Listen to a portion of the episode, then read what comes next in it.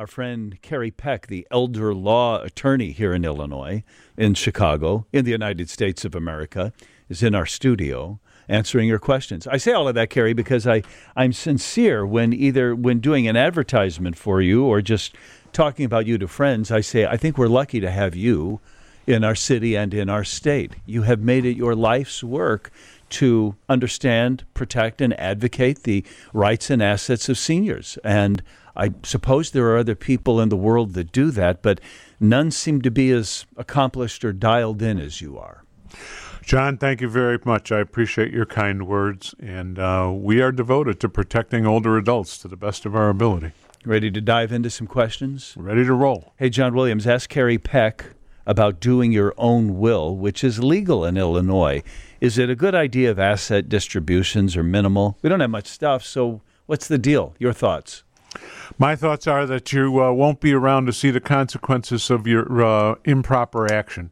And I think that it's a mistake. And, uh, you know, the reality here is that if you want to distribute your assets, uh, you know, you can do that perhaps by putting your uh, bank account, for example, in joint tenancy. If it's someone you love and trust that won't withdraw the money, you can leave it to them uh, in that fashion.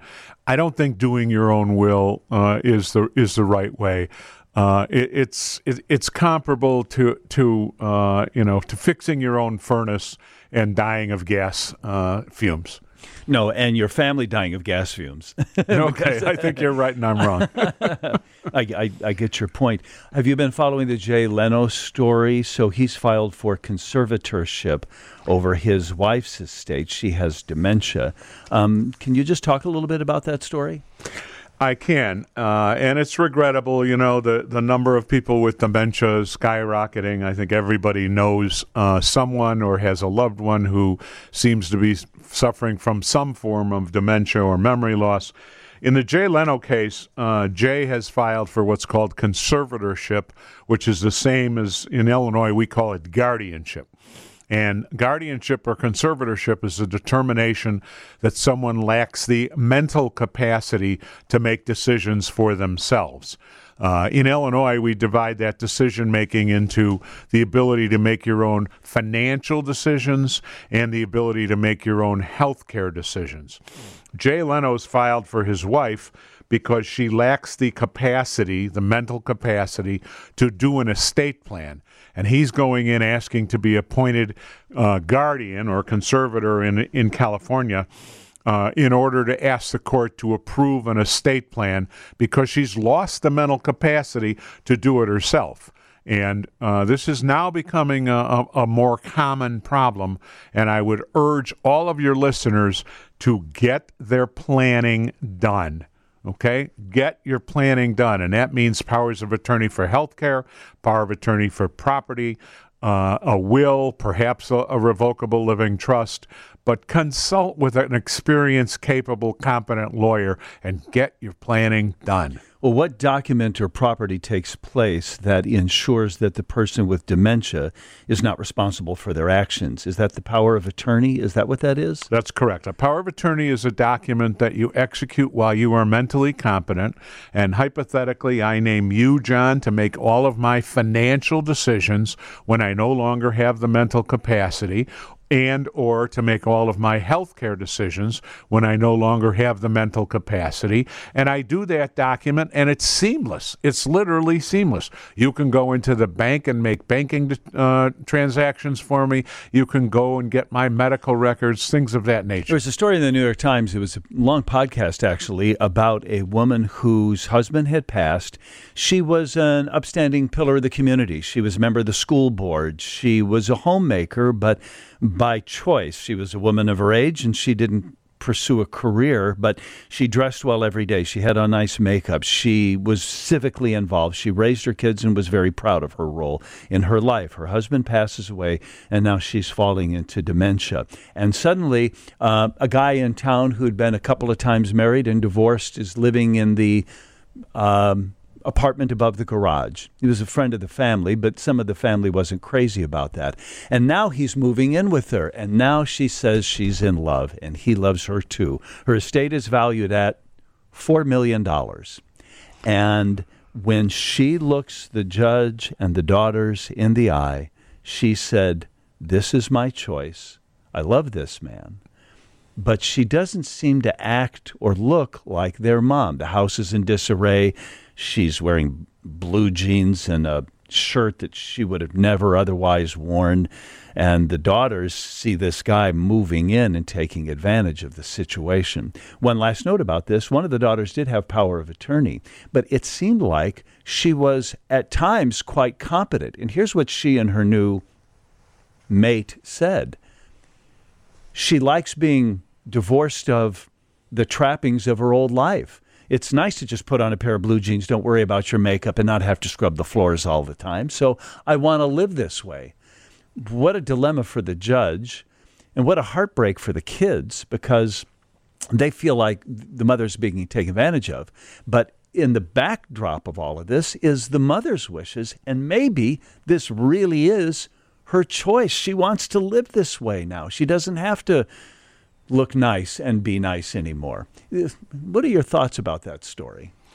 Well, I'm I'm going to open with romance scams are very very popular and cost older adults, particularly women, millions and millions and millions and we don't have enough time to add all the millions and zeros.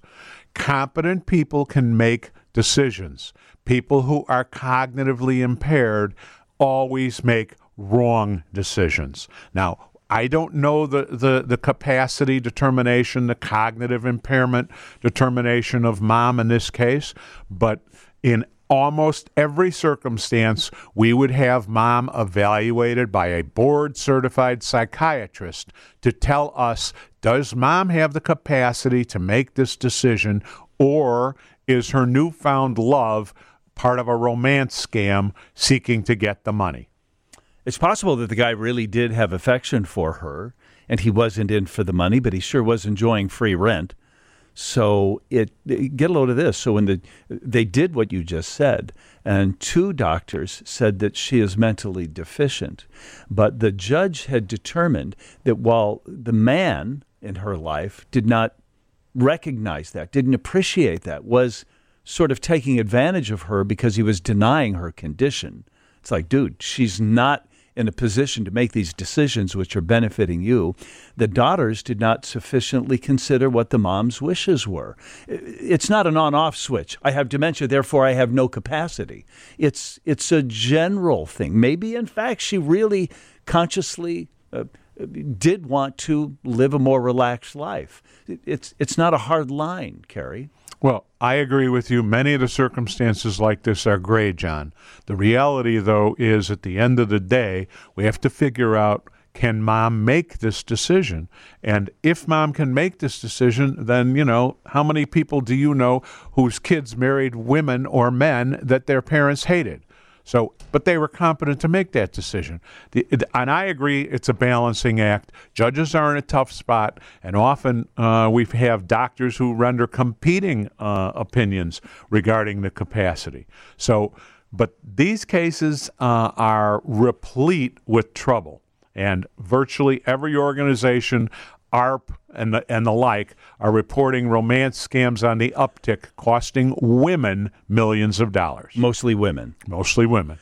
So, this case notwithstanding, without dwelling on it per se, in general, this sounds like the run of the mill. The guy's taking advantage of somebody with limited mental capacity. And the, the men are taken advantage of in caregiver slash romance scams, where a care, caregiver comes in and the wife is gone and dad is demented, and she's the woman is providing care on a regular daily basis, maybe even 24 7 living, and all of a sudden, you know, love blossoms when she sees his checkbook. So, I mean, th- th- this is this is a continuing problem and uh, and and all of the, the aging organizations, uh, Adult Protective Services, the uh, Illinois Supreme Court Commission on Elder Law that I uh, am honored to chair, we are attempting to address all of these issues, and we need uh, a multidisciplinary group of people, doctors, lawyers, and Indian chiefs, so to speak, to help us uh, solve these problems the judge in this case ultimately decided that a friend of the woman's would be the sort of um, um, I don't know what the word would be, but she would determine what was in the best interest of the mother. And I think the mother had previously said that I would like this friend of mine to um, sort of. Uh, uh, well, I, I, not have power of attorney. The daughter did have power of attorney. I, I, would think that would be the trump card. That regardless of what the mother is now saying or the live-in boyfriend is now saying, if I have power of attorney, aren't I the arbiter of what's best? Absolutely. That's the ace in the hole, and and the agent under the power of attorney should be making those decisions. So uh, the daughter had the power of the checkbook too, or control of the checkbook. So if this guy was after the money, I presume the daughter could have sequestered the money or not written the checks, right? Yes. Absolutely. If you're an agent under a power of attorney for property, which is the management of assets, not just real estate, you have the ability to cut the money off and turn it on. Do these laws differ state by state? In large measure, that is the law state by state. There are differences and nuanced differences, but uh, the concept of an agent under a power of attorney is the same state to state. Is Illinois a pretty good state for laws that protect seniors? I would say that we're pretty good and we can use work like every other state in the country. Is there an area that you think needs more attention?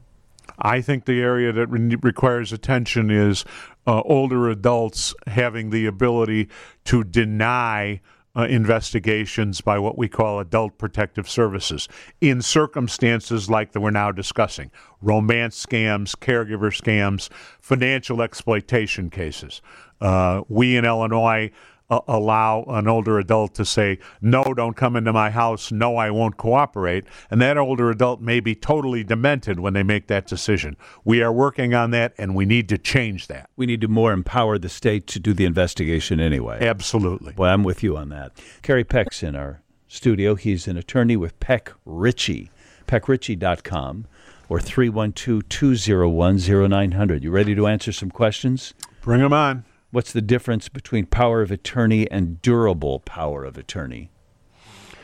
Uh, there is no difference. The the, the term uh, really is interchangeable, and and it you know durable is kind of a, a surplusage in conjunction with that. Cognitive ability is not zero or 100% either. Decline occurs over time cognition does not deplete overnight, says a listener. What do you say to that? I agree 100%. I think that, that uh, you know, we all have watched, again, either uh, family or friends whose cognitive skills diminish over time.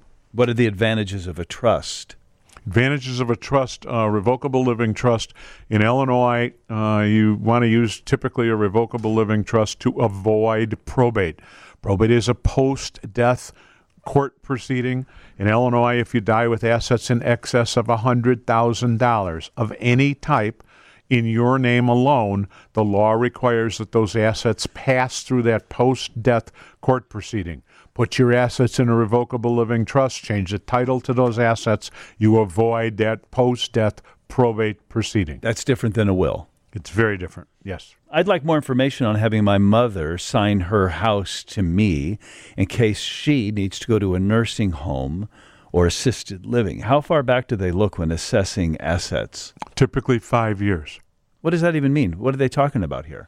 This caller is talking about uh, qualifying mom for Medicaid, which is a state funded. Uh, oh. So now if I have, it's my house, not her house, then she gets more aid? Well, if if if you do it appropriately, I mean there are specific rules, regulations, and significant violations of the law. It needs to be done appropriately. You need to consult an experienced elder law attorney that engages in what's called Medicaid planning. Five years. You know what I think we should do is if you are a live-in child caring for an elder and you're not working now, maybe you're retired or maybe you've just decided you're not going to work because you're going to live in and help mom or dad, that you should be compensated for that by the same agencies that would compensate a nursing home or some other home care provider. Do we do that? Could I get a check from Illinois? It'd probably be more economical rather than putting them in a place where the state is picking up the dime. There are some programs that pay caregivers, uh, usually not a family member. Some exceptions could be made to that.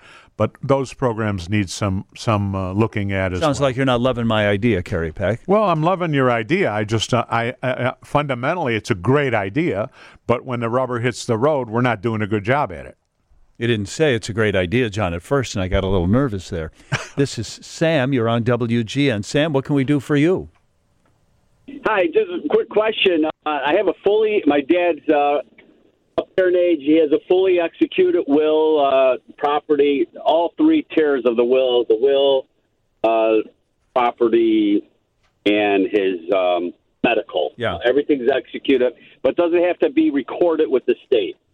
No, it doesn't have to be recorded with the state, but make sure you don't lose the original will. In Illinois, the presumption is if the will can't be found, it was revoked. Very important. Keep tabs on the original will. And then it's notarized or something? It's going to be notarized. Yeah, they're, all notar- going to, they're all going to be notarized. Yeah. It's notarized and it's in a lockbox. So yeah. that's Uh, probably good care. Yeah, I'd say that's a great idea. Great, Sam. Thank you for the phone call. It says, My brother has power of attorney over my 98 year old father, and I believe he's not doing a good job. Can I do something to take over power of attorney from my brother? You can file a petition to remove your brother as agent under power of attorney uh, in the circuit court in which you, res- you know, area which you reside, whether it's Cook County or one of the collar counties, in the probate court. You need a probate trust and estate litigation firm. Peck Ritchie, my law firm, does that kind of work. But if you're, you know, you need to get a petition and a court order to remove your brother. And that sounds like a heavy lift to me. It is a heavy lift. You got to prove. How do you prove that your You- brother's you're- not doing a good job? You have to prove, you have to specifically bring in facts and circumstances that would indicate your brother's not doing a good job. Photographs of the condition of the home or mom's care, bills and receipts, that sort of thing? Yes, and or perhaps evidence of uh, the brother's misuse of money. Yeah, right. So you've got mom's bank account and you can see withdrawals. Right.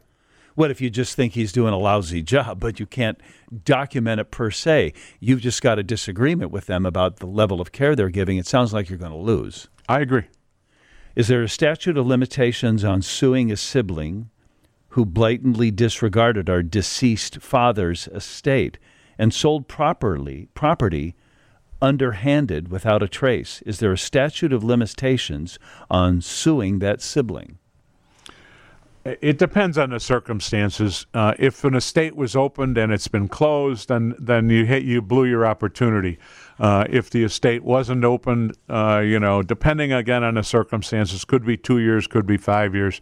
I need a lot more information. This is Carla. You're on WGN with Kerry Peck. Hi, Carla. Yes, hi. How are you? Good. I'm just I'm calling with uh, something that I experienced, and I was just curious um, if there's something that can be set in motion to prevent this. I had a sibling that disagreed with how I was handling my mother's finances, and she went to another attorney and then with my mother and tried to set up POA in her name, disregarding that there was already one set up. The attorney had no idea that there was already one set up in my name.